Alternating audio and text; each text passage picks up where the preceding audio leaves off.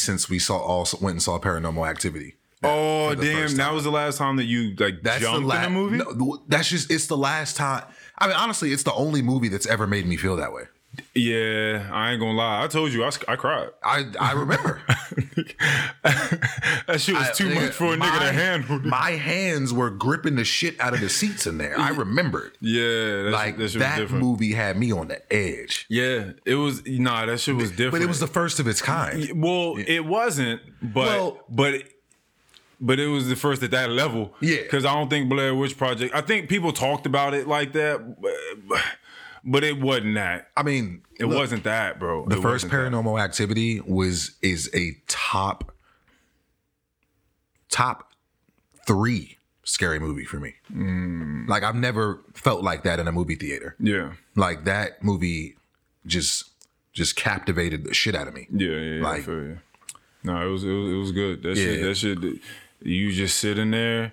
And they'd have that one camera set on the bed, and it would just sit there and just time lapse throughout the whole night. And you would just sit there, just waiting for something to happen. Yeah, like that. Yeah, that's what they did to you. Yeah, and you're just like, oh, I feel like as animals, like they got the instinct out of all of us. Yeah, like, and see, the thing is, you know. Not every night. Something didn't happen every night. Right. So you're anticipating it. Or some, like, the smallest thing would happen. Like, so you're sitting there and you're trying to sense you're trying to look around the whole room. Yeah. And it would, like, maybe the door might just be like, ah. Yeah. Like something small would happen, or like a tissue would fall off. You'd be like, but why'd that tissue fall?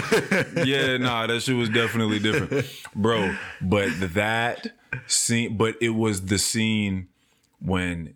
Because when the Paranormal Activity started happening, that's when like the bass was started and just start doing that. They niggas, they did it with the sound effects. Bruh.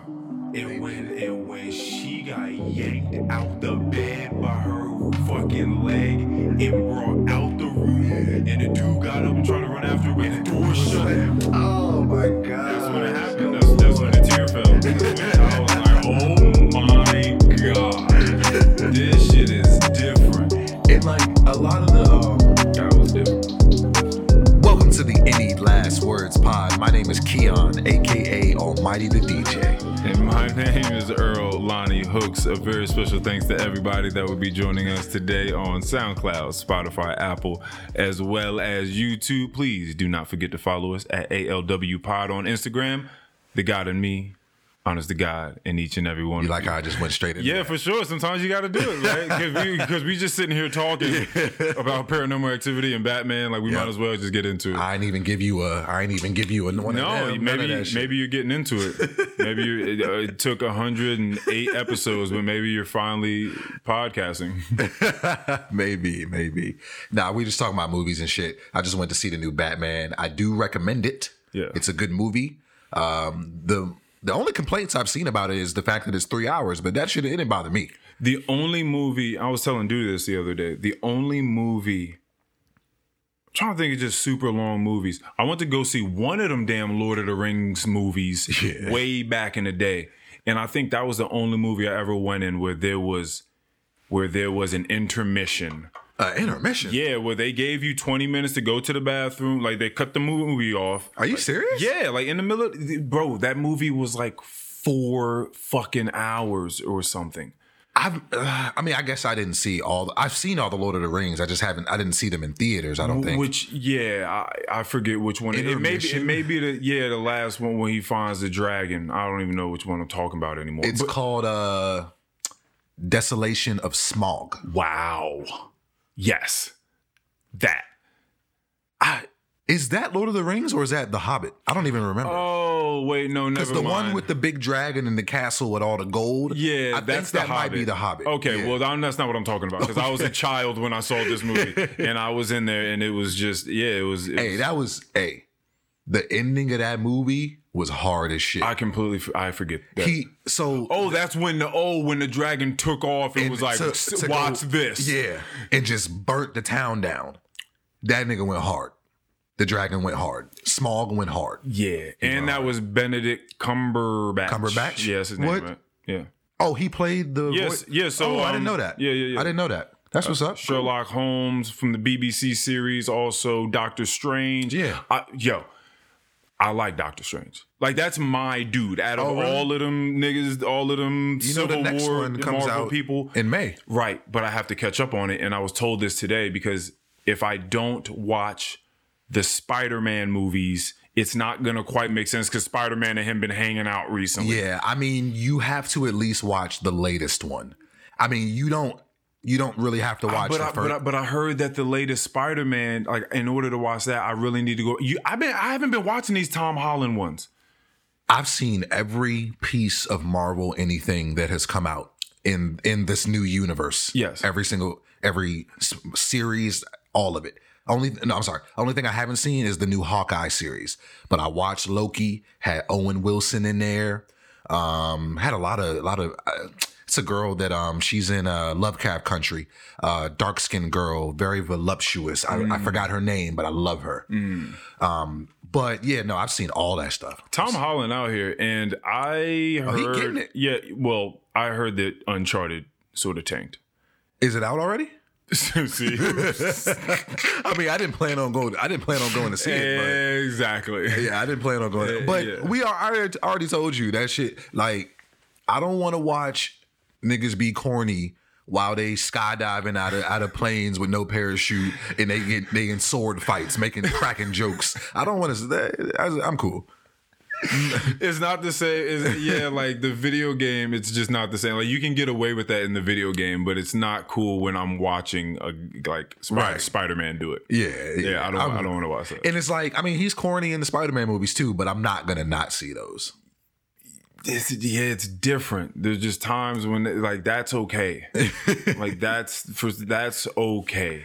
But yeah, I absolutely recommend that you go see the Batman, Yeah. I think it's, I don't know, maybe I'm biased. Batman's my favorite superhero. Mm-hmm. So there's that. But who's the villain? Can you tell us that? Or is the villain supposed to be someone secret? No, it's not a secret. Who's the villain?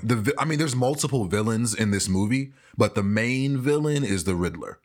And how we talking? It's way different than Jim Carrey's Riddler. Way different. Oh, okay. Way darker. Mm-hmm. It's not some flamboyant nigga in a jumpsuit with question marks on it with red hair and a cane. Like, this is way different. It's kind of crazy when you think about what he was doing. Right. Yeah, no. I don't want that. I want to see them bring back Mr. Freeze. Oh, yeah, for sure. Who is that? Arnold Schwarzenegger. Oh, yeah. Like, what? They just killed off that villain. He's never made an appearance since that one movie with the Riddler and Poison Ivy. Uma Thurman played Poison Ivy. Like, they need to bring out Mr. Freeze. It's so funny when people don't know what they don't know. I had a friend once tell me that his favorite actor was Arnold Schwarzenegger. And I was like, nigga, that's crazy. I was like, bro, what? That's crazy. I'm like, yo, what movies have you seen? But it turned out that he hadn't really seen a lot of American films. But I guess he had seen, like, Terminator and stuff like that. So he was like, oh, Arnold Schwarzenegger's the best. And I'm just like, nigga.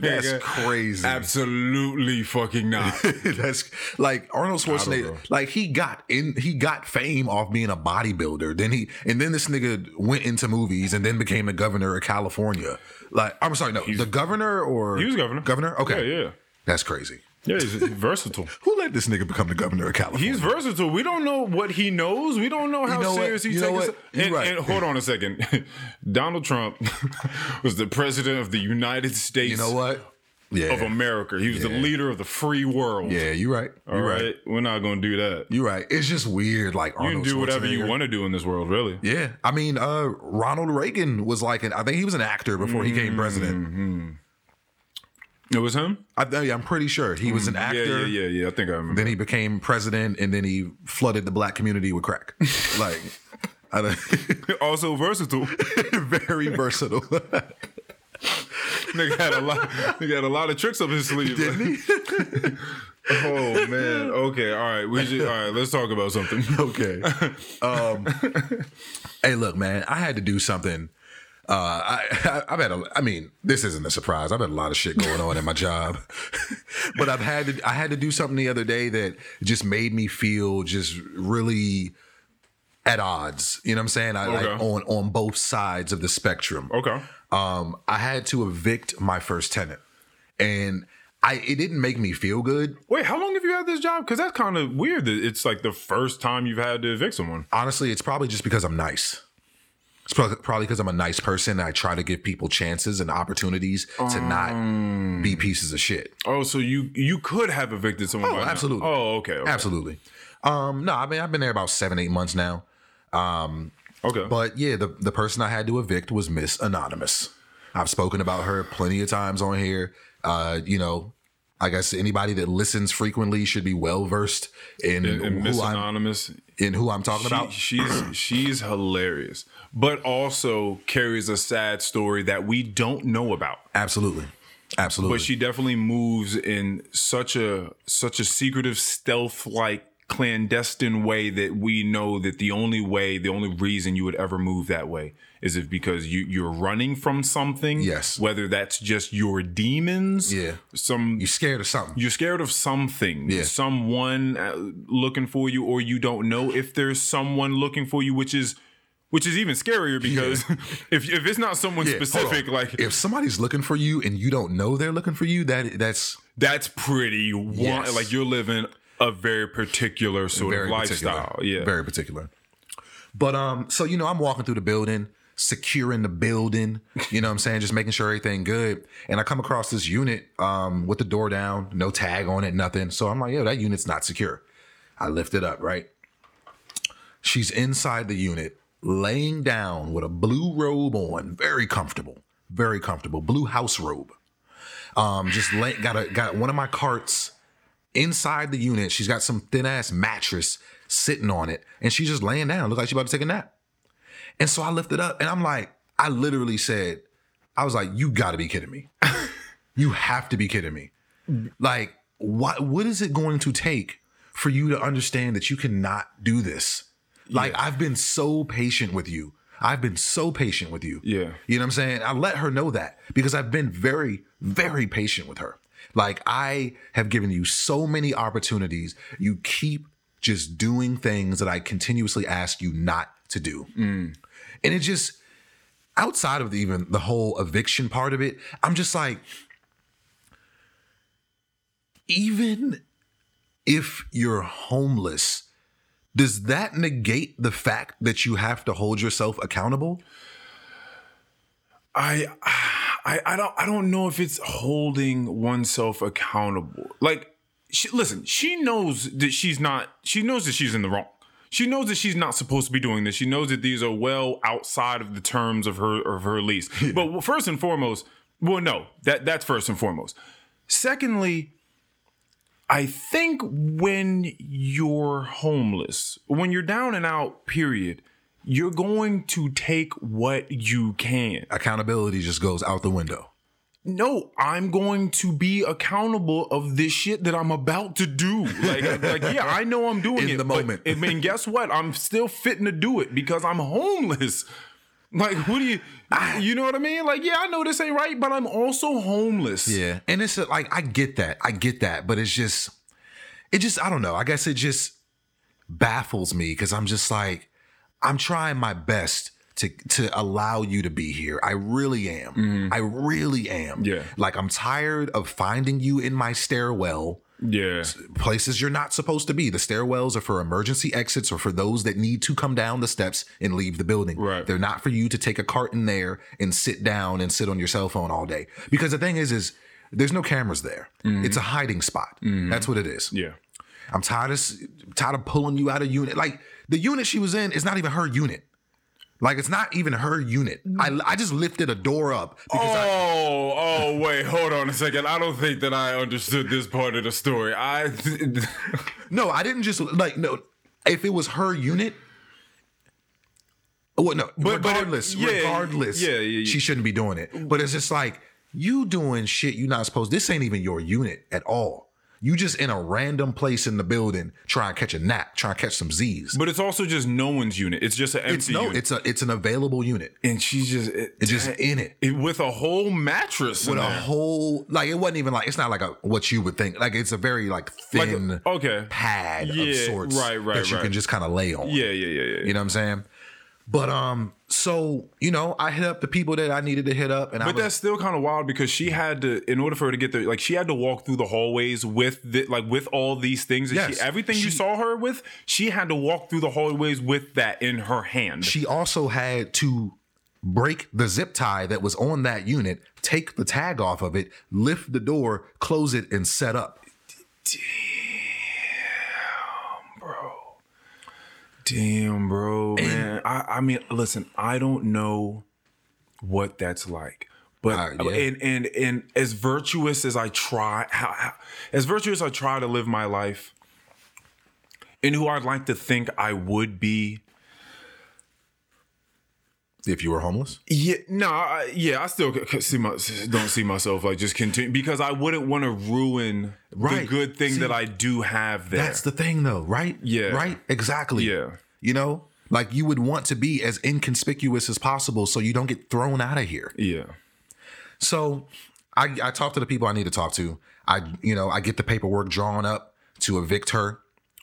She has 2 units in the building. And so I get the paperwork drawn up.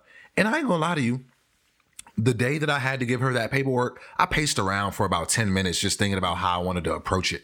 You know what I'm saying? I ain't never had to evict nobody before.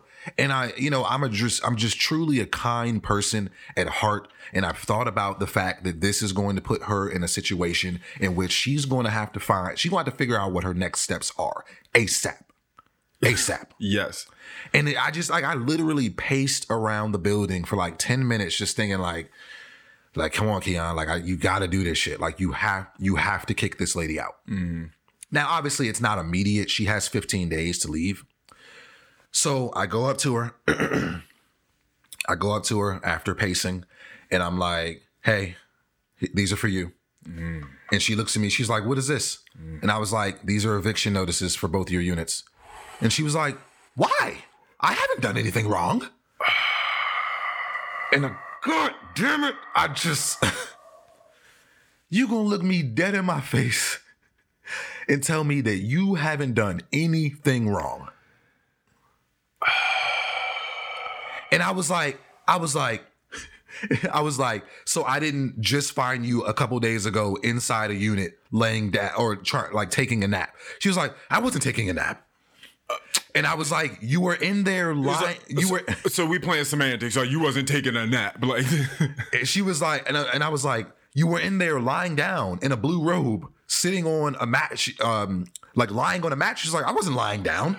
Oh man. So we just gonna break it down piece by piece. Like you gonna. I would. Tell me what you were doing when I saw you and you saw me the other day. So we can agree that we saw each other the other day. Like, right. I would have had to start at the ground up. Do you agree that you and I saw each other the other day? Like, let's start there. If you say no to that, we have very big problems. Do we exist in the same universe? Exactly.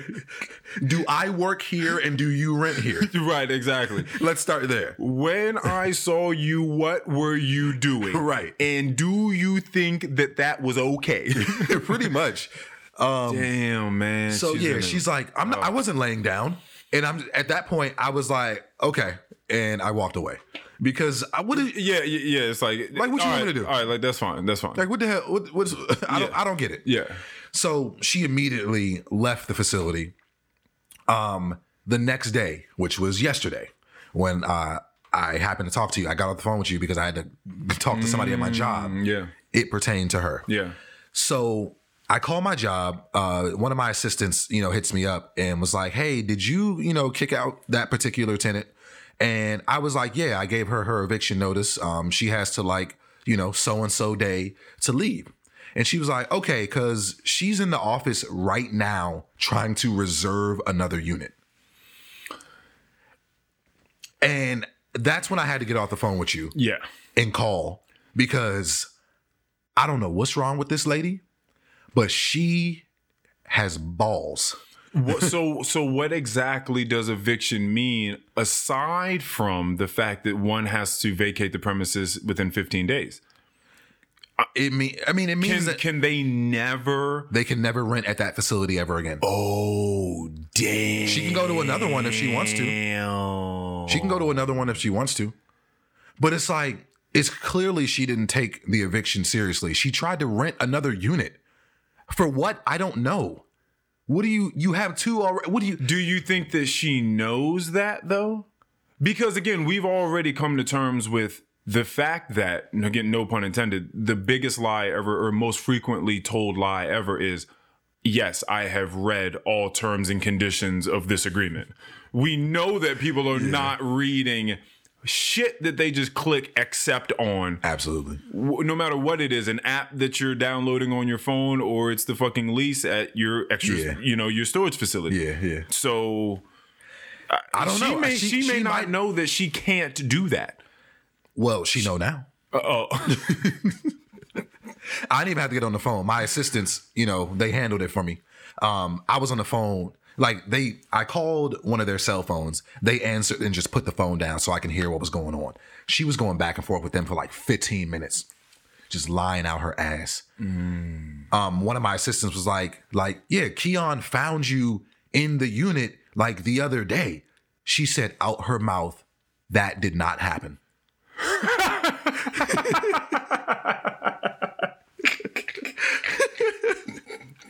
And I just can't believe. Oh, she said, no, he didn't. That lying ass nigga. I just cannot believe that she said that shit. Maybe I can. Wow, man, there are some specimens out here. Like that is funny. Like to think that that's really gonna go over. Right. Like, oh. Well, we're going to have a talk with Keon because I don't understand why he would be lying to us then. Right. Like, wow. Like, what, I'm just going to evict you with nothing to back me up. On no grounds. Exactly. So I can just get fired. Like, wow. Are you serious? Come on. That did not happen. Yeah. She said that didn't happen. And I just could not believe that. You guys have film of this. No, it's not on film. Oh, it's not on film. Oh. But we document everything that goes on. Like anytime we have anything that goes on, we document it in their file. Mm-hmm. You know what I'm saying? So she says that did not happen. And she's like, I don't know what I did to him. I don't know what I did. Oh. I don't know why he's treating me this way. And man, and I'm just on the phone listening, and my assistant is like, "This is not personal. You didn't do anything to Keon personally. You just violated the terms of your lease over and over and over again, and we are tired of it now. We are now evicting you because we've given you way too many opportunities." Way too many opportunities. And it's just kind of sad, bro. It is kind of sad. It's just kind of sad. Yeah, that's why I was pacing around for 10 minutes because I didn't really want to do it. But am I going to continue to let this person be a nuisance? Yeah, no. I mean, at some point, shit's got to go down. Yeah, like I can't come in here every day, find you in my stairwell sweating profusely, and you know, it's like she just be in the hallways having all her shit all over the place. You know what I'm saying? Like, do you remember the last time you told, and maybe you don't want to say anything, but I'm just going to look at you and I'll be able to know. The listeners don't have to know. Do you remember the last time you felt in every bit of your soul that you were in a position where you had to tell a bold-faced lie? Like you just had to do, like, I have to lie to this person's face right now. And I mean a complete lie. Yeah, I think so. Oh. Yeah, I think so. Oh yeah. How did it make you feel? Like, did you care at all? Cause like it's just not me. You know what I'm saying? It doesn't feel good. Like it's a wild place to be in.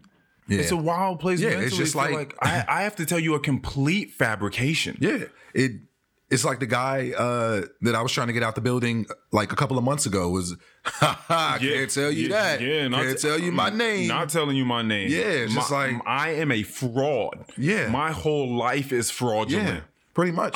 You will never know my true identity. Pretty much. Damn, that's so crazy, man. Like she said, not only did that not happen, but I don't know why Keon's treating me this way. I don't know what I did to him. Yeah. Like, you didn't do anything to me personally. You just, you're a nuisance. You keep breaking the rules. Like, there's consequences to your actions. And this isn't the first facility she's been kicked out of. We've looked through her notes. She's been kicked out of other spots. Do you remember the last time you had to lie or you felt like you had to lie, and a bit of the result, or maybe a large part of the result of your lie, was going to be someone else getting in trouble, big trouble? No. Yeah, that's see. Now it's a little different. Yeah, no, right? I don't. If I ever had to lie about something, it wasn't going to be at the expense of someone else. Right. And see, these are two completely different types of lies now, right, that we're talking about. She didn't give a damn about what may have happened to you or like, right, nothing. She was... Right. And dang. And the thing is like, you know, my assistant was like, you know, like just telling her all the things she's done. Like, you know, you keep getting all these units, you keep transferring units after 1 month so you can just pay that, you know, get the free month of rent, you know what I'm saying? The first free month of rent, and then you want to switch to a new unit, you switch into all the units you're switching to are the same size. Like, what's different about this one? You know what I'm saying? Like, what's different? You know, and she's like, well, and the thing is like, she never rents through us. She calls customer service and has them rent a unit for her. Mm. And she's all, well, the customer service, they let me rent the units, blah, blah, blah. And it's just like, customer service is not in charge of this building. I am. Mm. I am. Mm. I have the say so. Mm. If I don't want to rent to you and I have the grounds to do that, I'm not going to rent to you. Mm. Relax. Go ahead, Keon. Go ahead. Let them know who hold the keys. Shut Let them know nigga. You're a key holder. Shut up. Nigga. Oh, nigga just nigga got access. But yeah, man, like it wasn't a good feeling, man. It really wasn't. Like, I don't want to have to do that, but I need people to cooperate. I need them to do the things they're supposed to do. I really, it's funny. Like when I opened up that unit and she was in there, she also told me that it wasn't that serious. And she was like, I'm going through a crisis right now. And I'm just like, I don't know what the fuck you talking about. You gotta get the fuck out of here. You gotta get out of here. Damn, I'm going through a crisis. Like, listen, you've been going through a crisis since I've ever known you. Yeah. And I'm certain for years and years before that. Yeah. I know you're going through a crisis. But I've been allowing this shit for like the last 7 to 8 months. It's been nonstop. Damn. I've been really, really nice to this person. Yeah. Really nice to this person. Yeah. I don't know what else to tell her. Sayonara. Good luck out there. Damn. Good luck. Man. Good luck. That's all I got for you. It is what it is. Like, I don't. You know, man, these sort of moments, they just make me, I just feel for people because I have to try my best to put myself there and think about what it would take for me to do any of these things. And I can't see myself doing them, there's such a distance between where I am and that behavior, that it's just sad. Mm-hmm. Mm-hmm.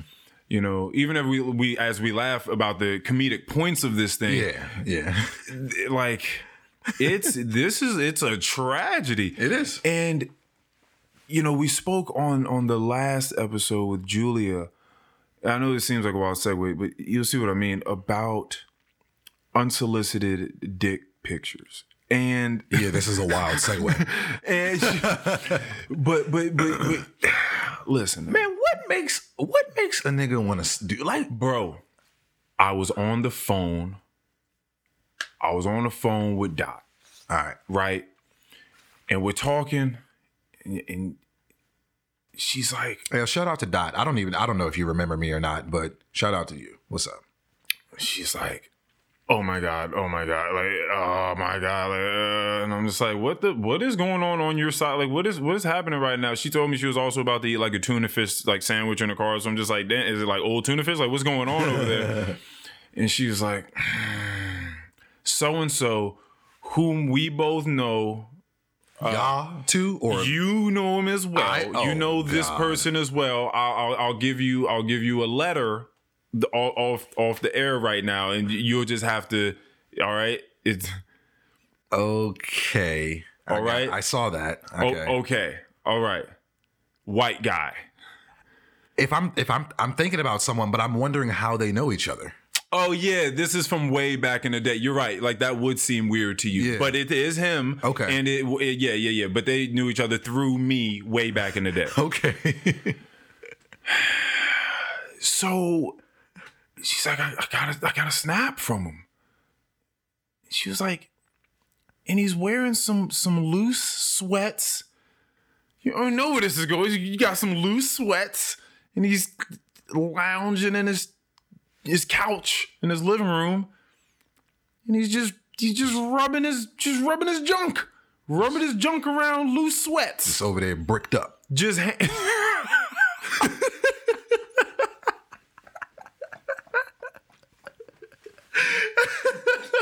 Yo.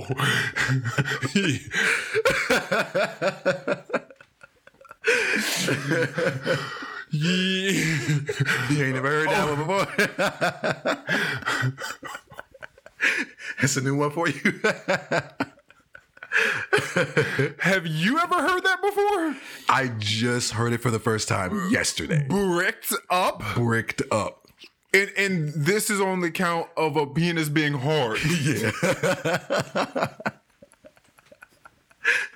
I'ma just tell you what happened, bro. It was just a real short clip that I came across on social media. So apparently, some guy was like in a Walmart parking lot, just had his shit out and just yanking it. Because he's seen some pretty girls, I guess. Oh my God. Yes. In the Walmart parking lot, yanking it up because he's seen some pretty girls. Yanking it up. Yup, yanking it up because he's seen some pretty girls. Whoa. And I guess one of the girls was bold enough. She just kind of stepped out there like, yo, nigga, like, you know what I'm saying? Like, blah, blah, blah. Right. And so, you know, he's walking away with his shirt over his head and like, I guess. I mean, I couldn't really tell because they were kind of moving, but I guess, you know, she could tell because she was there. But I guess his shit was hard. And she's like, yeah, look at you all bricked up and shit. And when I heard that shit yesterday, I was laughing just as much as you. That is hilarious. Yeah, and to use it as an insult at that moment, too. Look at you bricked up over there. Exactly. That's hilarious. Bricked up. Either way, yeah, he was bricked up. He's bricked up underneath some loose sweats, just like rubbing his junk. And I'm thinking, like, one, I know this person, that's what would bother me the most, right? Because we can talk about this on an abstract level of why would someone do this? What headspace is someone in to feel like that's okay for someone that hasn't been giving them that sort of energy? That like their correspondence ain't like that. Yeah. That ain't the vibes in their snaps, you know? Yeah. So for you to feel like this is the move right now, you're in a certain place mentally. Yeah. And since I know this person, now I'm like, fuck. This person's in this place mentally. Mm-hmm. Like if someone told me that they got a snap from Keon, bricked up at his house, rubbing his shit, you know what I mean, in some loose sweats. You'd probably start to think, as long as you'd probably be surprised as shit. Because it was me. 1,000%. But you'd also... And I'd question. Yeah, you'd start questioning. I would definitely question. I'd be like, well, what did you say? Like, what did you say to him first? Like, what's really going on? What's the relationship that y'all really have going on? Yeah. And not to say that wasn't a bit of my questioning here. I'm like... Because I did ask that question. I'm like, well, what are the vibes? What have you said to this person in the past? Mm. Like, is there anything that you've ever done that would lead this person to believe that this is cool? Right? Like, if you guys ever shared anything like that. Yeah. And I think that there may have been some flame emoji sent to, like, a nice photo he had, but this was, like, a year ago. Like a long, you know what I'm saying? Like that's not quite, that ain't it. That fell off the credit report. That ain't, yeah, that ain't it. That's disqualified. And even if it was yesterday, right? You still don't send yourself worked up the next day. Like that still does not qualify you, right? If we're talking about credit, that still don't qualify you for that. Like you can't buy that with that credit. Right. That ain't it, right? So I'm just like, damn, man. And this person's asking me, she's like, Earl, why? First of all, keep this in mind, because you and I have had this conversation. Mm. I don't know how many times in our relationship. I put it on everything. I'm living my life in the way I never want to be the person that people are having this type of conversation about behind my back. Like, I don't want to live that way. Absolutely. I don't want to live that way, bro. Yeah. Because this person got no idea that there's a whole conversation being had about this, and then now it's on a podcast. Like, like you know what I'm saying? Like, got no idea. Didn't see that coming. No. You know what I mean? Yeah. Like, and so that's crazy in and of itself. And so she's asking me, like, why? In your words, why do these niggas exist? Yes. And I'm like, you know what? Past any comedic elements of it, like once we get past the shock and awe and the ha, he, all that sort of shit, like let's think about this. Because at some point you got to get to that point. At least I do. Like I have to try to make some sort of sense of what the fuck is going on. Because again, there's distance. I'm not sending that to anyone. No. I don't even care if it's on Snap and it's going to disappear in 24 hours. Yeah, like it would. Yeah, like that have to be some wild circumstances, like for that to be the case. Like so, there's a distance, not a disconnect though, because I can try to figure it out. So a distance, but not a disconnect. Like, let me try to figure this out. Yeah, like what exactly do you think of a person that does something like that?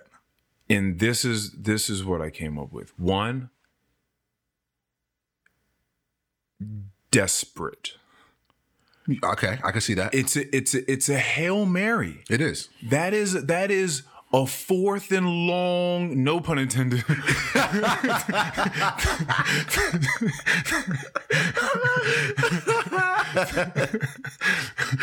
That's a fourth and long move, bro. Like those are all the cards on the table. Like once you do that play, there's no going back. No. You can't take that back. That is a fourth and 25. That's the long ball. Fourth quarter, 2-minute warning. Bruh. Game on the line. Right. And it didn't. And that's not even the conditions of the game at play. Exactly. Like this nigga was playing sudden death. Like the thing is like, that was like, it's really first down, but you're just like, oh, like you just threw it. You just, it's like, bro, what's happening? Yeah. Like this isn't even matter. This is practice. Like you guys did nothing is even happening. There's no game even being played right now. Yeah. You're just throwing the ball for no reason. Like, like you're not even to the point where you feel like I want to know what like when you do that, just what prompted it? Just nothing, something. Like what are you getting? Like what are you expecting? What are you expecting? You're not reading the room. You're not clearly not reading the room. Okay, so this is where my mind went. I'm like, you know, it's sad for me on this level too. This person has been known to attract women, a lot of them. Oh, wow. Throughout this person's years. Yeah, so a lot. Like I'm talking about like top tier. Like he's been known to be able to go out and like, if he wants, like he can turn it on and corral women. Okay. And the thing with that is, that's clearly on a superficial level. Mm-hmm. And so you're encountering women on a superficial level. You know the parlor tricks, right? To wrangle women. But you're clearly not engaging with women on a human-to-human level in understanding women and understanding human beings. Right. Right? I don't think that this person, as I know, that this person is not really interested in other human beings, really. And I think that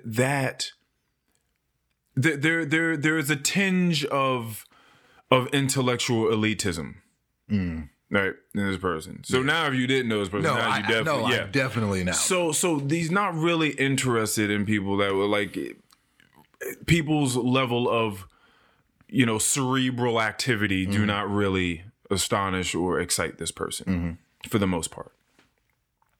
And so when these types of people talk to other people, a lot of times they don't give a fuck about what it is the other person is saying.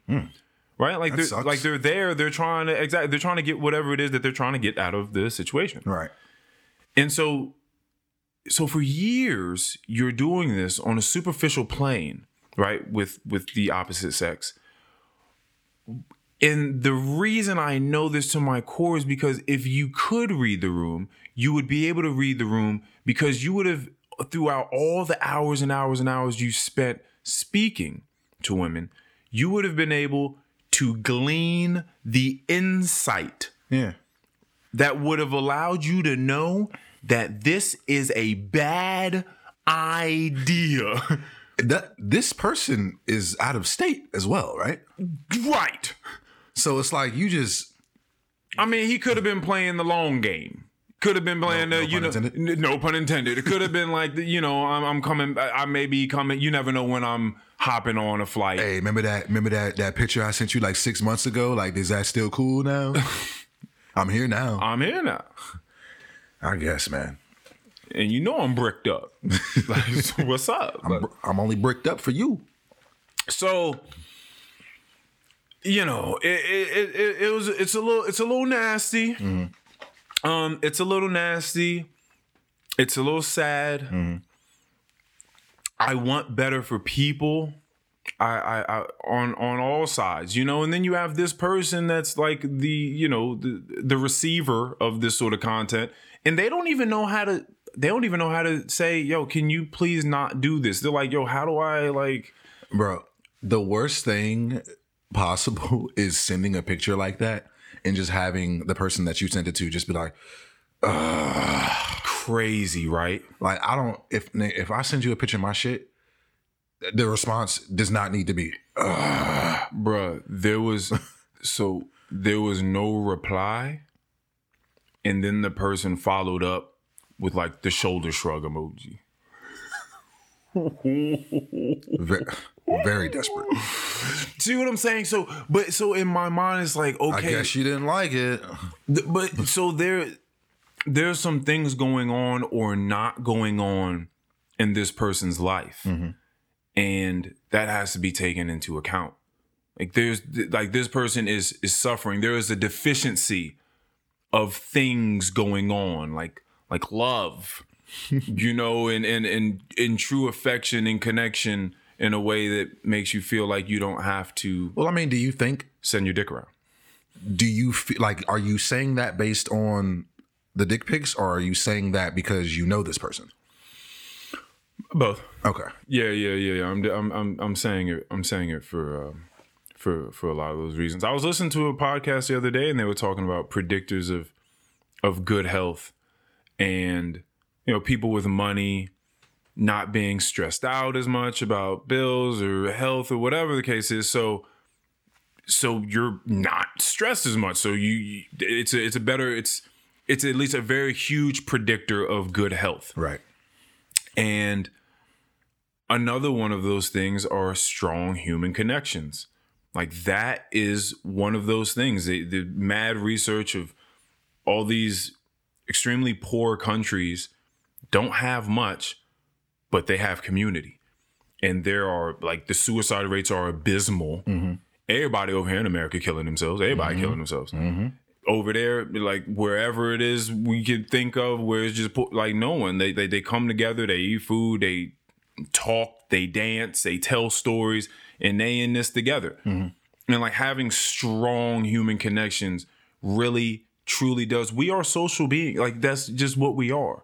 Like, we're built to communicate with one another and do things and play games and collaborate with one another. And that helps truly build health. I don't want to live a life of solitude. Nah, you don't. You really don't. And I think that when you realize just how good social bonds are, you can kind of see when people don't have them. Mm-hmm. Like strong ones, good ones. Like they have like good friends around them that are helping build them up and support them, and they're getting things done together. It's like they're a real unit doing things, like moving forward together. Right. When you don't have that, you can kind of tell. You can talk to people. It doesn't take long to figure out. Yeah, it doesn't. Again, the types of conversations they're having and who they're around, the sort of energy they're around. It comes very apparent. About 5-10 minutes of talking, you can tell a lot about a person. Yeah, man. So that's just very, very unfortunate. Yeah. Yikes. I wanted to talk to you about something. Yikes. So this is something new for me as a parent. Something new. Mm. So I spoke on here a couple of weeks ago on the Brad Pod. Yeah, I'm gonna call it the Brad Pod. The Brad Pod. You got a pod named after you. Hey, shout out to Brad. Thank you for those recommendations of the Malcolm Gladwell. It was him and my friend there was like three people within the span of 2 to 3 months. I just kept hearing Malcolm Gladwell's name, so I'm glad I got his books. But shout out to Brad though. So I'm trying to like navigate this new plane as a parent. I spoke about my son going out for the track team. Yep. And so tryouts were this week. Okay. This kid went to one tryout and said it made him too tired. And that's a hilarious conceptualization. It made me too tired. And it's just like, you know, I get like, you know, he has diabetes, and I'm just like you went to the tryouts, and he was like, yeah, you know, we had to run around the track a bunch of times. Then we had to do like this little relay thing, blah, blah, blah. And he was like, I went home, because I called him the day of the tryouts. Like, I want to see what happened. Right. He was like, I went home and I just went straight to sleep. And he was like, I just don't think, he was like, I just, you know, I'm not that active. You know what I'm saying? Like, you know, he does stuff with his friends, but he's not like a super active kid. He's not out there like me and you were back in the day. Yeah. You know what I'm saying? Uh-huh. He's not active like that. And he's like, you know, and, you know, his mom backed him on this. And I'm, you know, don't get me wrong, I'm backing him on it. I'm fine. I'm ultimately fine with it. I have to be.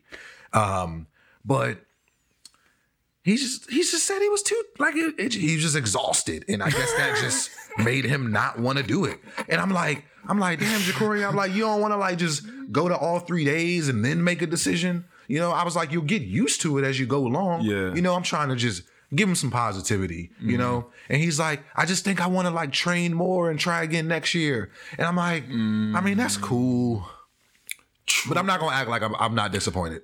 Yeah, and also train more. Well, what does that mean? Like, what are we talking about train? Like, like it made me exhausted. Yeah, he probably just doesn't know what sports are. Yeah. Like, he doesn't know what sports are. I was like, that's exactly what it is. That tired feeling. Yeah. Like that's kind of the thing. Like that's going to happen again and again and again. Yeah. And I was so disappointed, but really just not trying to be like really just super hard on him. Yeah. Joe, you're a fool. Because I didn't even catch it. You're a fool.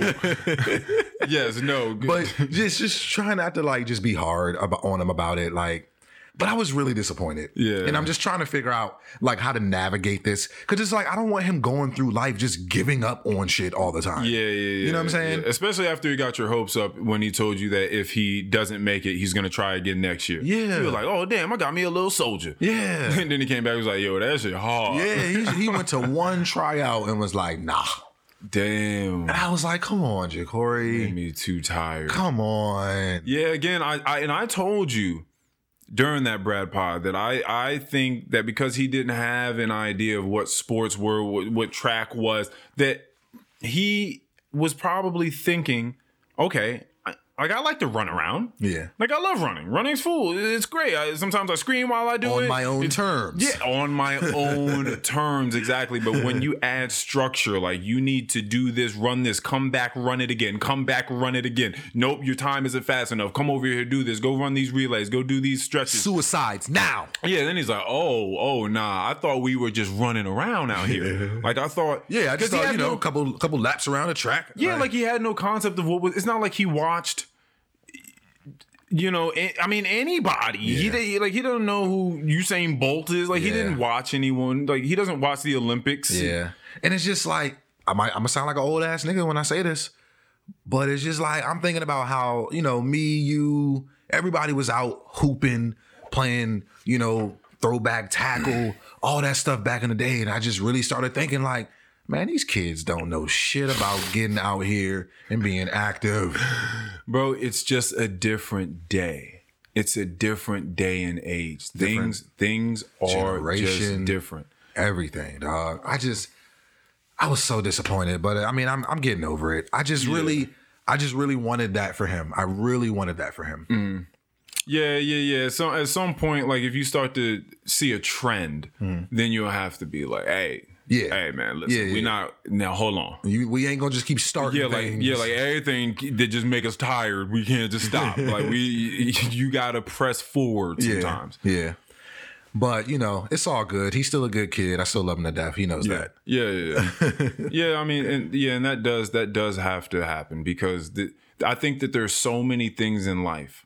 A lot of the great things in life, probably. Like exercising. If you don't know what it is, and this is a lot of getting people to do things, like things sort of have to be seamlessly woven into the tapestry of one's life as they get older. And so healthy foods are like that. If I just feed you honey buns and Coca-Cola up until the point where you 13, 14 years old, and then I'm like, I think you need to start eating some broccoli and celery. What the fuck are you talking about? Nigga, broccoli? Yeah, no, absolutely not. Like, could you imagine what that would taste like if you just had trash food? Like, you'd be like, I'm never eating. There's no sweetness. There's no sugar in it. I'll never eat it. Ever. No, Mom. Never. Mm. Right? So this is a trend. This is a habit you've built. Yeah. Exercise.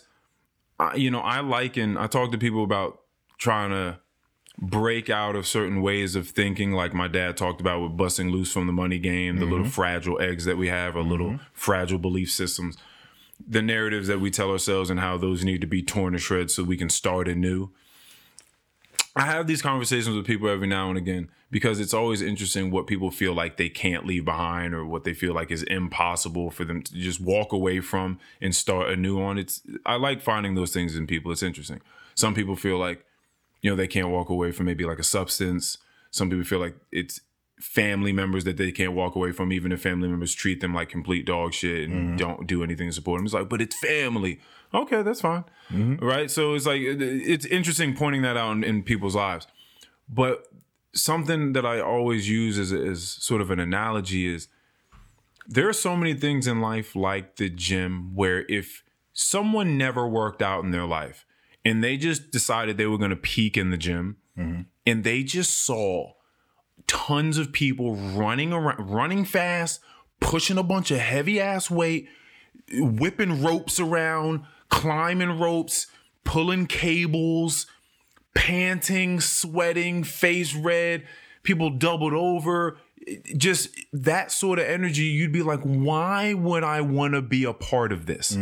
It makes no sense. Like, that doesn't look palatable. It doesn't look alluring to me. That doesn't look cool. Right. Like, I'd much rather, I can go sit down. Yeah. I can go sit down somewhere. And like, Netflix is a thing. Like, I can not exhaust my energy. Right. I can go do that. And so I think, to some degree, Jacory was looking at it. I was like, I like to run around, but he didn't see all that sort of stuff. But anyway, unless you know what it's like to do that thing, to be that person, it looks wild from the outside, but all those people feel amazing inside. Yeah. And you have no idea. Yeah. You have no idea that over there, it feels great. It may not necessarily look it, but it feels amazing. Yeah. And I think that that's, I think that's a whole lot of the reason why people just don't kind of do things. Yeah. You have no idea what you don't know. Absolutely. So you're just like, well, yeah, there's no reason for me to go over there. Like, I don't know. How good can it really feel? You kind of feel like there's a, I don't know, like some sort of, I mean, some sort of lying, some sort of deceit going on. Like, people are just making it up. Like, how good can it really feel? Yeah. Like honestly, I've been pretty drunk. I've done some cocaine. Like, how good can that feel? You know what I mean? Honestly, I'm not consistent with the gym at all. But leaving the gym after a workout is a great feeling. Like, every time you walk out of there, you just feel so accomplished. So accomplished. Now, we sort of spoke on the advantages, yeah, that we had growing up. And it's because we grew up in an age where, I mean, we didn't have a bunch of technology at home. Not really. I mean, again, we were still part of the people going up and knocking on doors, remembering people's phone numbers, all this sort of stuff. Bro, I had a PlayStation. But I wasn't even, like, back in the day. You weren't pressed, though. No. Well, no. The thing is my parents raised me in a way that I wouldn't be pressed. I was not allowed to play video games during the week. Oh, right. I could only play video games. Do you remember that? Yeah, I think I had that, too. I don't know if it was restrictions just during the week. But there were definitely restrictions around it for certain. Like, I couldn't just power it up whenever I felt like it. Yeah. That wasn't happening. I could only play video games on the weekend. Yeah. And it... I don't know that it would have, if I could play video games during the week, I don't know that it would have just kept me inside, you know, just in the room playing Madden all day long. Yeah. I would have probably still went outside because that's what my friends do. Yeah. But I was raised in a certain way. Yeah. You know what I'm saying? So this book that Malcolm Gladwell wrote is, so the first one I'm reading right now is called Outliers. Okay. And outliers, I mean, it's kind of just what it sounds like. It's just someone or something that is on the outskirts, on the outside of everything else, meaning you're exemplary in some way, shape, form, or fashion. Right? You could be, you know, an outlier in a terrible way. Like, you could be fucking Genghis Khan, who killed like 60 million people, or like a Ted Bundy. He's an outlier in a sense. Or you could be like a LeBron James or a Bill Gates or Steve Jobs, right? But just people that just seem to just do things differently. And people have always been trying to tap into why. Like, what made this person? And we have this overinflated sense of things just being talent and plus hard work. And it's not to say he's such an observer, and I love people like him because he's a keen observer of the world around us. So I love reading his insights on things. But it's like, not to say we can't discount those things. Like, they matter. But why are they in a position to that they have talent? Why are they in a position to have the time to practice this thing and put in the hard work, right? So it's like all these different factors slowly start to come in, and it just elucidates what really makes successful people and these outliers in our world. And, you know, where we grow up and when we grow up means so much.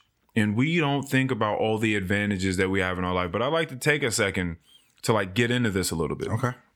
Very first thing he does is he opens up the book with Canadian hockey. Okay. And how there is a cutoff, which is January 1st, for age class for any league. Meaning, when you're young, you're 9, 10 years old. If you turn 10 January 2nd or January, February, March, that's going to mean something astronomical. Okay. Most of the people that play hockey, we can look up these statistics. There's a very large percentage of them that are born between the months of January and March. Really? This trickles down to like April and May. But it gets further and further down the year, the calendar year. It gets less and less. Okay. Why would that be the case? Yes. It's got nothing to fucking do with astrology. Okay. If you're 10 years old at the beginning of the year, or closer to the beginning of the year, at that age, you are bigger normally, stronger, faster, probably smarter to some degree than someone born in September, October, November, December. You've been on this planet for maybe a full 12, 11 months, 10 months, 9 months more than some of the people that you're playing with. Mm-hmm. And at that age, that's huge. Mm-hmm. So then these people that are picking these little stars, they believe that they found a star. Like, I found someone that's really like exemplary at this game. Mm-hmm. Really, you just found someone that's older than the rest of the 9-year-olds that they're playing against. Mm-hmm. And then once that happens, there's this thing that I think it was like a sociologist coined, but it's a self-fulfilling prophecy, meaning you start off with something false. In this case, it would be, this kid is a star. Mm-hmm. They're maybe just slightly better, but they're also a bit older than the other ones. So it's a false statement to say they're a star. So you start off with a false idea. This person's a star. Then you allocate all the resources to this thing or person, and then it makes the thing that you said false come true. And then you tell yourself later on, I always told you he was a star. You found someone that was bigger and older than the rest of the kids that they're playing with, and you allocated your resources to them. You gave them special attention. And because you gave that to them, they are now able to play more than the other ones, meaning they're getting more hours and more gameplay and more experience. Gotcha. So then they slowly start to drift away from the pack mm-hmm. and become much, much better at whatever it is we're talking about. Right. And so that's how a lot of these people become outliers. That's why there's so many people in the game of hockey that have birth dates between January, March, April. That's crazy. Yeah, it is. And it also happens in school systems. You go to school. That's it. When you started talking about that, that's exactly what I thought of. So you go to school. I'm in the class. You may have been in the class with someone that was like kind of older than you. Like they seemed like they were maybe a bit more mature than you or something like that. They're older. Mm-hmm. They may be taller, bigger, whatever the case is. And they've also had however many more months on this planet than you have. It could be 8 months, 9 months, 10 months, more time on this planet at a young age. That means a lot. Mm-hmm. You're absorbing information at such a rate. So now this kid, we found ourselves, this is a talented kid. Mm-hmm. This is a gifted kid. Let's put him in the gifted and talented. Let's put him in a gifted and talented program. GT. So now this kid is in a gifted and talented program. They're in a position where they're gaining more experience, more knowledge, allocated resources for, and then they slowly start to leave the pack. Mm-hmm. Told you that kid was gifted. I knew he was talented. Mm-hmm. You made him that. Not to say that there wasn't talent or something to begin with, but you gave him that. So in a sense, we're leaving people behind. And what he sort of recommends is maybe we just start breaking things down into 3, 4, like you start putting people that are closer in age mm-hmm. in their own sort of classes together and things mm-hmm. like that. Like that might probably mitigate a lot of this separatism. Yeah. I found that to be extremely, extremely interesting. And he just continues to go down the list of all these other reasons that we don't think about people being successful. Like a Bill Joy, who was a Silicon Valley tycoon, mm-hmm. Bill Gates, Steve Jobs, Elon. I think Elon as well. All these people were born between 1953 and 1957, and a lot of people like them too. Now that matters. Okay. It was a good time to be born and be interested in computers. Yeah. I think 17 out of the top 75 wealthiest people that have ever lived, 17 of them are from the United States of America mm-hmm. and were all born in a single generation. Oh. Why was that the case? The Andrew Carnegies, the Rockefellers, the JP Morgans. Why? Like, what was going on?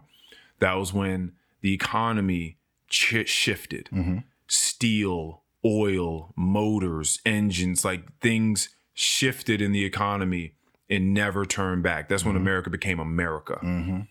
And people were the right age. If you were born 10 years before that, you would have missed it. Mm-hmm. If you were born 10 years after that, you would have missed it. These people were born at the right time. Right place, right time. And keep in mind, that's not to say that there wasn't business savvy and there wasn't, you know, a visionary mind that they had. Like, they had to put that in place and seize the moment, but they were born at the right place, right time. Mm-hmm. Steve Jobs and all of them, I put those dates there for a reason, you know, when they were born, their birth dates, because they were all placed in these positions where people didn't have computers on mass scale back then. Right. If you had computers, that you were in a very wealthy place. Yeah. Yeah. And they just happened to be in these places where there was like a computer around mm-hmm. at a college campus or something like that. And they were interested. And then they would get into some program that would allow them to sit around and do coding or networking and all this sort of stuff for hours and hours on end. And they would just sit there and do that. And then they get an internship that paid them to sit around and do that. And they would just get their 10,000 hours. This is exactly where Brad was talking about the Beatles. Mm-hmm. The Beatles, there were no rock and roll lounges back then. So they ended up playing at a strip club. Wow. And this strip club had so many different types of people coming to see people strip. They had to learn so many different types of songs. And they had to play like 5, 6, 7 nights out the week. Damn. 5 to 8 hours a night. Damn. And they did that for like 2 years. They played like 270 of them nights.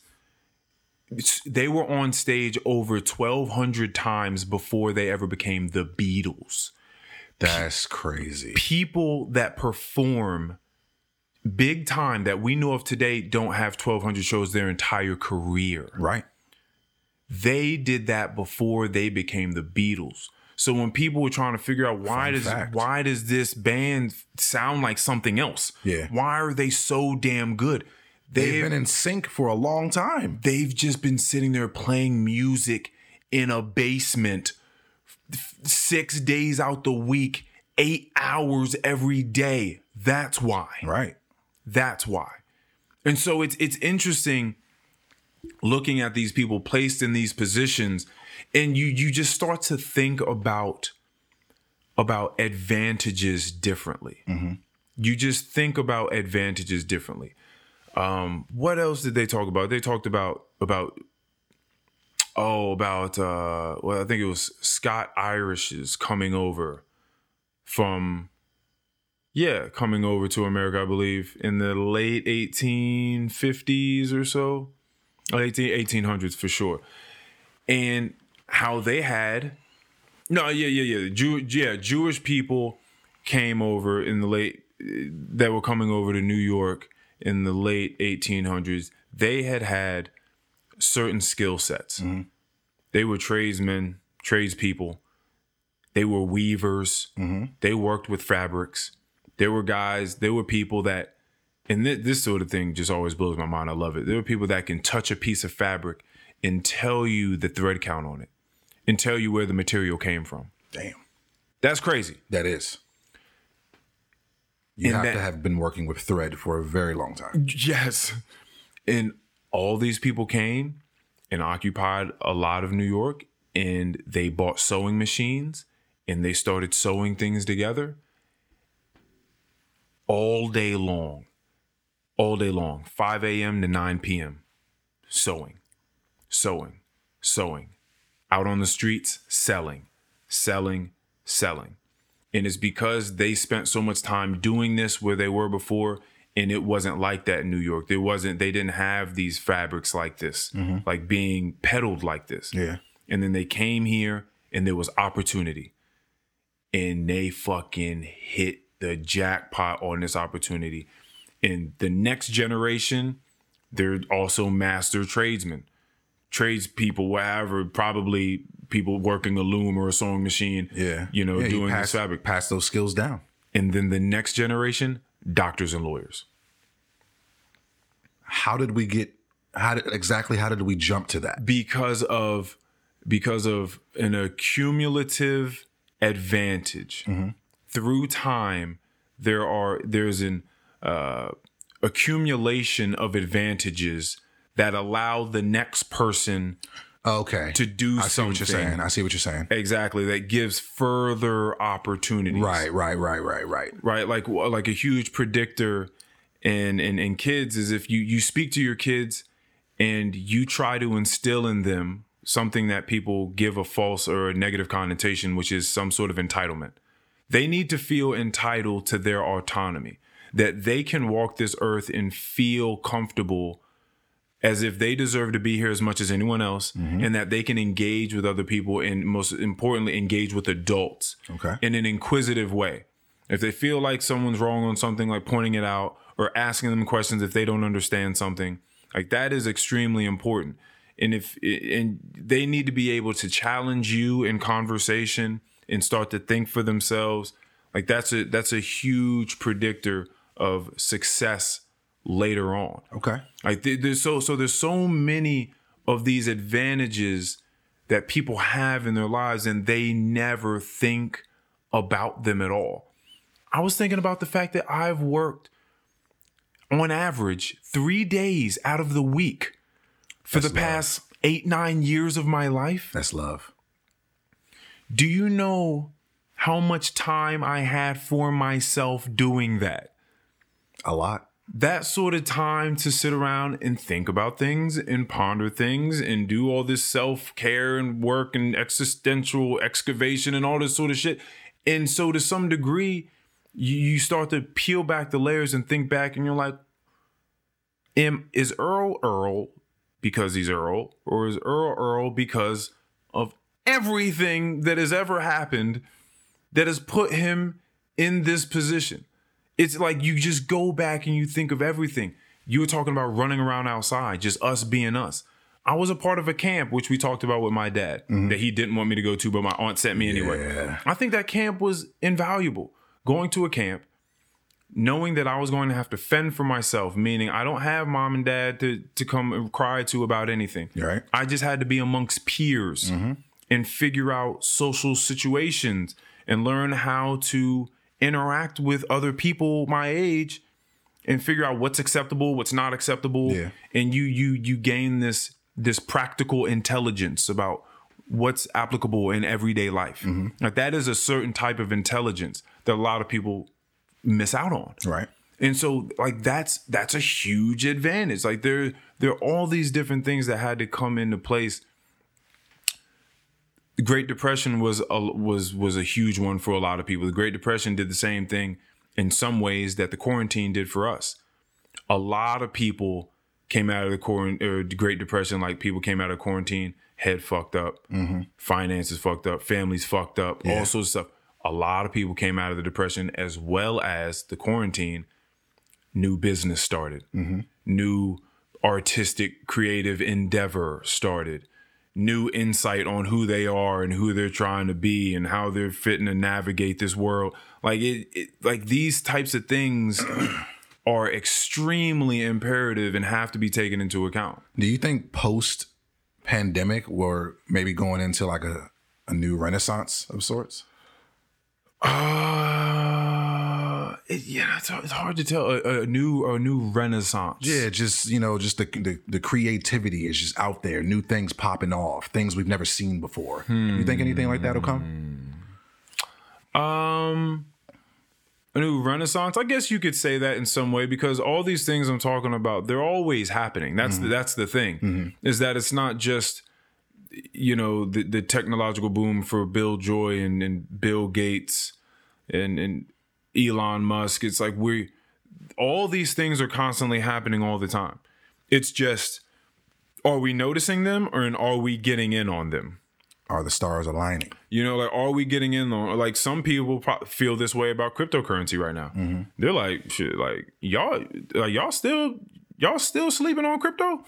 Like y'all, we gonna look NFTs. Back in 20 years and we gonna see, right? So there's a lot of things like that. I mean, podcasting is like that to some degree. It was True. Like a new phenomenon. It was like, when did you get in? How did you do it? Yeah. did you quit early? Like, oh damn, like who knows? If you would have continued that for another few years, you could have. No, that's what I'm saying. So so there's a visionary aspect of it. There's an expertise to it. There's a willingness to put in effort and have reciprocal result come out. There's a lot of things that go into this, but you do have to be able to spot the advantages in order to take advantage of them. I'm thinking about this podcast now, and I'm thinking about the whole 10,000 hours concept. We are nowhere near that. No, absolutely not. Wow. Absolutely not. Wow. We are nowhere near that. Mm-mm. Mm. No. Although I would like to ask, I mean, how often do you find yourself, because I know the answer for me, do you find yourself having engaging encounters with other human beings for long stints, like long periods of time? Let's just say 30 minutes or more. To be quite honest, it doesn't come around quite as often. Okay, because that is practice. Yeah, I mean, there's only a few people that I, outside of you, that I have like real conversations with. Yeah. Because as you would say, just a lot of talking happening. A lot of talking going on these days. People saying a lot of words. Yeah, a lot of words, coming out of mouths. Mm-hmm. But not a lot of real things coming out of people's mouths, though. Yeah. And yeah, so no, I don't have a ton of conversation that's, like the conversations that we have or the conversations that I have with Antoinette. Mm-hmm. I don't, it's not a lot of that out there. Not, you know what I'm saying? And, you said before that you tend to just, you don't really have these types of conversations with a lot of people. Just, maybe a lot of people just aren't ready for that. Maybe a lot of people, you just don't feel like it's worth it. Mm. You know what I'm saying? But I mean, I've definitely, some people just don't want to do that. They just don't want to do it. Right? Some people don't want to do that. And you can just see that in them. Some people don't want. I mean, it depends. It manifests itself in so many different ways. Some people are afraid of being any sort of vulnerable. Mm-hmm. Some people do want that. And again, as we've talked about before, they just want to be shown that like you're going to actually listen and be there. Mm-hmm. And I find that that's really more so what it is. Right. I think that when I have conversations with people, I think that when I have conversations with people, there is something disarming about my approach to them.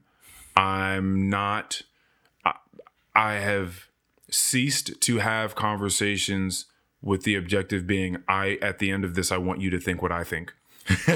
And I think that that's huge. Yeah. Because I think a lot of the time, those are people's objectives. People are just trying to get you to agree with them, like make you understand what I'm saying. Confirm my bias. Yeah. Or whatever it is I'm thinking about. And for whatever reasons I think about that thing, say yes to it. Did you not just hear what I said? You're giving me pushback. Like, yeah. We're not coming to an agreement here. Not all conversations come to an agreement. No. You've said something interesting recently, which is that you felt like you're getting better at listening.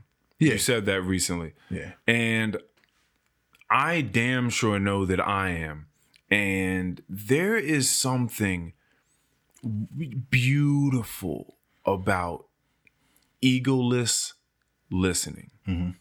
Like just breathing, posturing yourself in the best possible way to make sure that you're going to take in and absorb whatever it is someone's saying. You're focused, and there's nothing that you're going to say that's going to chip away at my ego or make me upset or make me feel lesser than. Like, I'm just taking in whatever's coming in from that side. Like, it's just like like my ego is not in the race at all. Mm-hmm. Like it doesn't need to be, and that's the best way to absorb information. And I'll tell you about that. I heard Malcolm Gladwell having a conversation.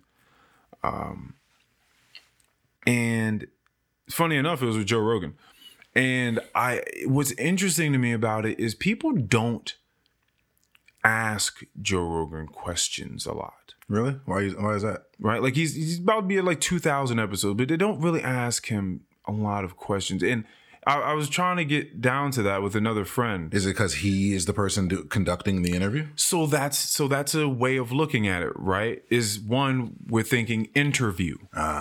Right. So maybe someone thinks that like that's the format, like that's what it's supposed to be. Like this is new. Whatever it is that's going on in this format of conversation is new to them, and they still have their mind stuck in the box of interview because that's mostly what they've seen on TV growing up. Like you ask the questions, I'm going to answer the questions to the best of my abilities, and we're going to keep it moving.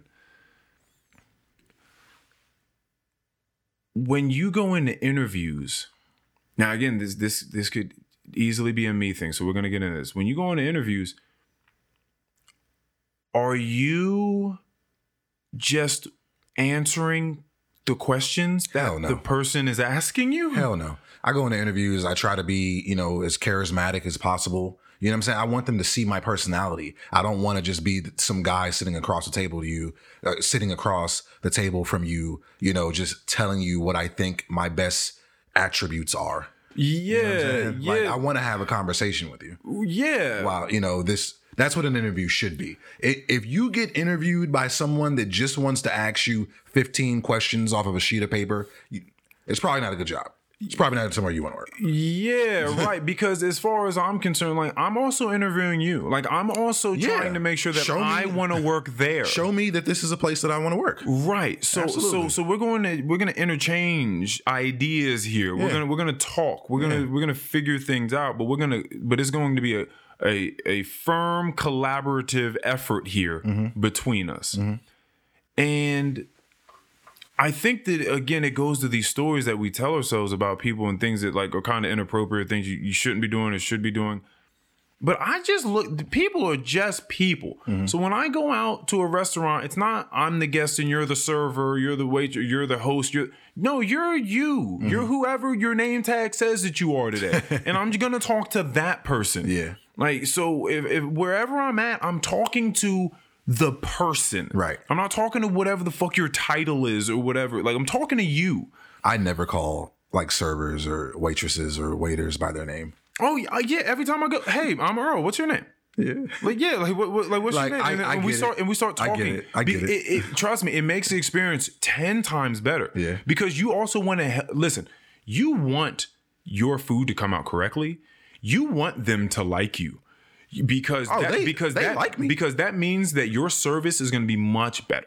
You want them to like you. You really, really do. That people will go above and beyond for you in customer service if they like you. Absolutely. Right? Absolutely. So even if it was if it wasn't just out of sheer genuineness and altruism and you just wanted to get the best from the experience, like it was just selfish, you would still behave in the best way. Yeah. Right? Either way, you would still behave that way because it would garner the best result for you. Yeah. You want to serve me at a restaurant. I am a great tipper and I am a really enjoyable person. Yeah.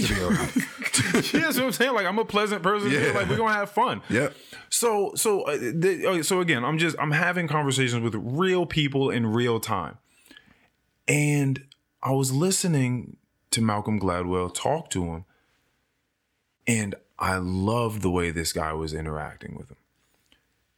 There's something, and this is going to sound so simple, there's something so undeniably attractive and novel about someone that asks other people questions about their experience on this planet. Okay. It sounds simple. It's not happening. Yeah, not everybody's experiences are the same either. Well, yeah. So my thing is, sometimes you need certain words, right? Because words are symbols. You put them together, it makes sentences, and then you put them together with some more, and then they're like concepts, and they help you wrap your mind around certain ideas. Mm-hmm. And so I've come on here and done this plenty of times. This is the way that I kind of look at things. We're born, and from age 1 day to, I don't know, roughly 9-10 years old, we're extremely curious beings. Yeah. Like we just want to know. We want to know. We want to see. We want to touch. We want to smell. We want to taste. It's so exciting. Yeah, and there's no fear. Right. And you would say why? Because maybe it's the first time. Yeah. A lot of things are going to be the first time in your first 10. Okay, stick with me on this idea. It's the first time, so you're excited about it. Imagine if you were able to unlock some bit of your consciousness, some bit of your awareness with this next idea being the key to it. Everything that's happening, every moment of every day is the first and only time it will ever happen.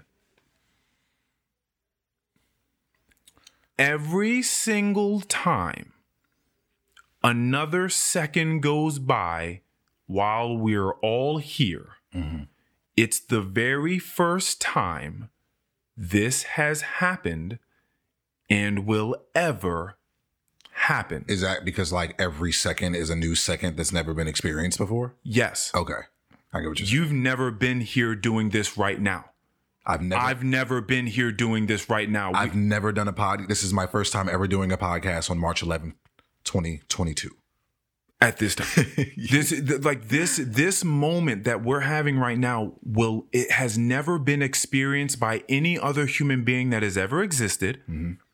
or that will ever exist, mm-hmm. or by us ever again. Yeah. It is a new thing. Yeah. Every moment is that. I got you. People just forget that. Yeah. You forget because we have this thing called memory. Mm-hmm. So you're matching all of these moments that you're going through with all of these past moments that you have. So you tell yourself things like, oh, it's just another day, another dollar. Oh, just trucking along, just keep my head above water. Like you think that this is the same thing and you're taking life for granted. None of this shit has to happen. Mm-hmm. There's a war going on right now.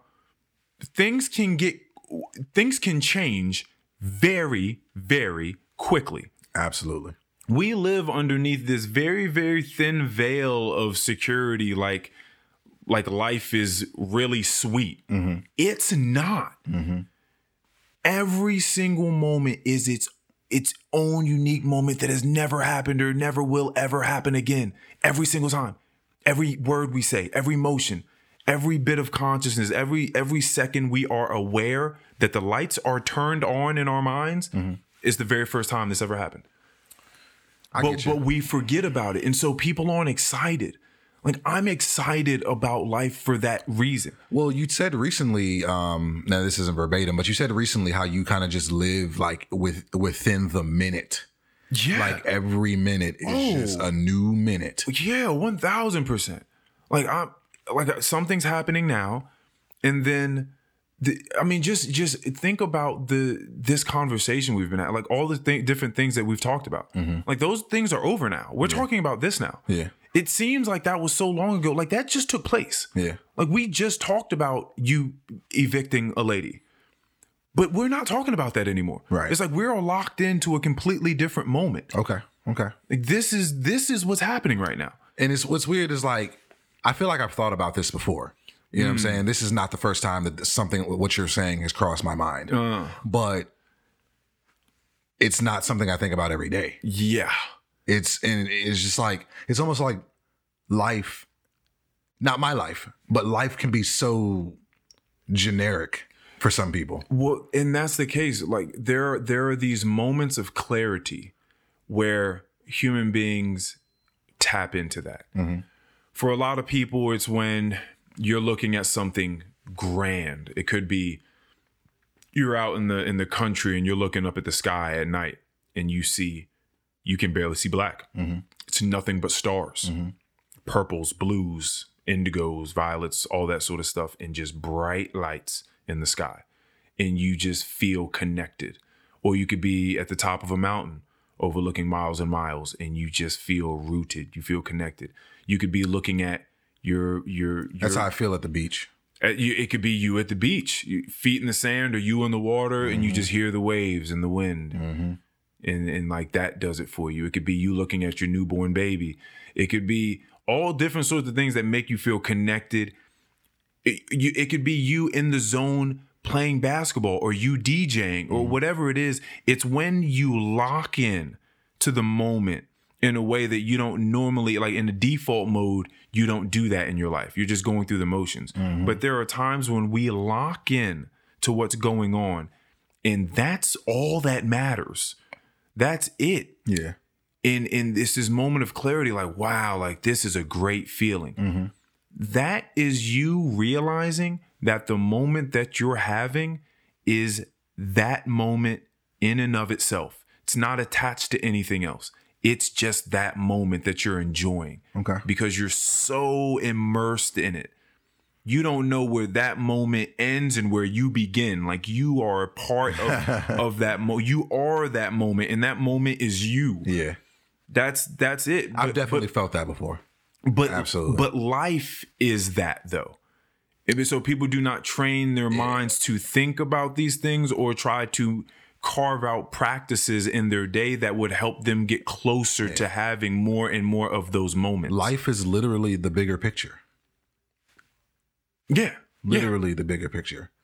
But, you know, most folks choose to live it just day by day. Yeah. Like, looking up at the stars could be the exact same thing as me just looking at this painting or just looking at you having this conversation. Mm-hmm. It's really the same exact thing. You don't actually need to see a unicorn fly through the sky with a white knight on its back and a rainbow in the background. Like that. Like, you don't have to have all of those things happen for you to tap into the moment in a real transcendent sort of way. Yeah. Like, it doesn't really have to happen. But, you know, I'm excited. I saw Malcolm Gladwell, and he's asking questions, and he's excited, and it really does mind boggle me that people are not interested in other human beings. Like, that people feel like other people are boring or like not worth their time. Like, just again, let's just keep all this in mind. You're over there right now. Mm-hmm. I have no fucking idea what it's like to be over there. Like, I know how deep of a human I am. Like, I know the complexities to a large degree of what I have going on this side, where I occupy consciousness in this world. Mm-hmm. But you're sitting over there. I don't know what it's like to be over there. Mm-hmm. But no one in this world does. And no one ever will. Again, you're the only Keon Harris ever. Like, you're the only you that has ever walked this planet. Right. So you're the only one that knows what it's like to truly be you. And the only way that I can try my best to tap into that is if I try to ask you the most dynamic questions I possibly can, and try my and set my ego to the side and listen to you speak. That's the only way I'm going to figure out what it's like to be over there. Not enough questions being asked. People don't. It's fascinating to me that people do not care about what other people have to say. It's so weird to me. Mm-hmm. Like, it's so weird. I find people today to be. I love listening to people. I find it to be so enjoyable mm-hmm. to listen to other people speak about what is going on over there. Yeah. Like, how they're experiencing things. Like, what are the advantages that they've had? What do they feel like the disadvantages have been? What are the disadvantages that are actually advantages? Mm-hmm. You know, those times in the story, in the book, where a tragedy takes place. But it's not until you flip the next page or it's to the next chapter or two chapters on where that tragedy comes back in a meaningful way mm-hmm. and then rises the protagonist in some profound way. What is your story? Yeah, I was literally just about to say, I've seen that story like 1,000 times. It's our lives. Yeah. Like, we're like, there's so many times where it's constantly like something going on and it sucks in the moment, maybe, if that's the way you're interacting with it. Mm-hmm. And then you realize later on, like, ooh, I'm really glad that thing happened. Yep. Because if that didn't happen and sucked for those few moments, like, I would have never met so-and-so that became whomever in my life. Mm-hmm. Or I would have never gotten this opportunity that came and allowed me to do this, that, and the third. Or it's so interesting, but oh my God, I love listening to people speak. And I love asking people questions. I love listening to people speak. Yeah, I mean, it's literally, you're literally just not tapping into the pieces of knowledge that are out there. You know what I'm saying? Like, you don't know the experience of any other human being ever. No. Why not tap into that? You are more what you don't know than what you know. Mm-hmm. Like, that's very easy idea to be able to understand. Yeah. You know much less than what you don't know. Yeah. Like that, like, we shouldn't have to think too hard about that. Yeah. So my whole thing is, why wouldn't you want to shut your mouth sometimes and just sit back and listen? Yeah. I swear people probably think, and people that listen probably, if they're around me in person, probably know, I come and I talk on this podcast, mm-hmm.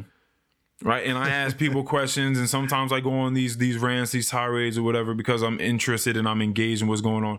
But catch me out just around people. My mouth is closed.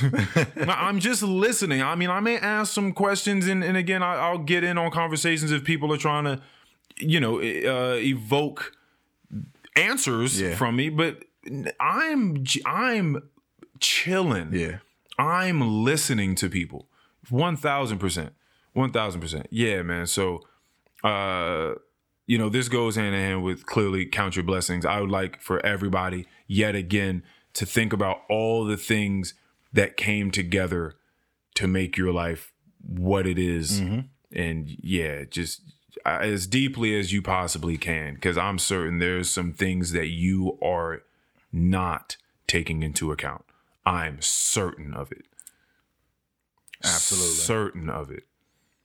I'm literally sitting here just thinking about just things that have, I've been through in my past that have set me up for, for the future. Mm-hmm. Like, just certain places I've been, certain things that I've done, things that have gone right, things that have gone wrong. And I'm still here. Persevering. We got anything? Not perfect. No. But making it happen. Yeah. Making it happen.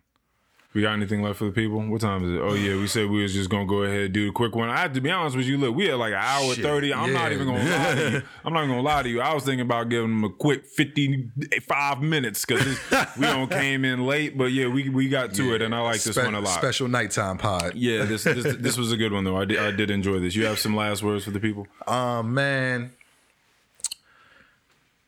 Hey, shout out to a special Florida listener. I see you, big dog. I see you. All right. That's my last words. No, I got you. Let's see. What are my last words for the people? Definitely love you guys. I'll say this. There was a couple of people have been asking me how I've been lately, and I've had to think about it. Because I don't like just giving whatever answers. I think about what it is I'm about to say. And I gave this answer. And as I was giving the answer, it like really clicked in my head. But there was a time in my life where if you had told me that my life would be as awesome and as meaningful as it is right now, one, I don't think that I would have been able. I wouldn't have believed you first, and I think largely in part because I don't think that I would have been able to comprehend what you were talking about. Mm-hmm. Like my experience that I'm having, It's hard to conceptualize. It's even hard. It's like. Because I'm coming in terms with it every day, it's like weird that it's even an option that I can live in the state that I'm in, to be honest with you. So I could have never comprehended this years ago. I could have never comprehended it. And I'll even further say, I have no idea what my life is going to be like a year from now. 2 years from now, like I have no idea. I don't think I can. Just like I couldn't fathom it then, I don't think I'm. I'm capable of conceptualizing it today. I don't think I'll understand what that's like. But I think it's gonna be fucking awesome. Those are my last words. Peace. So went away.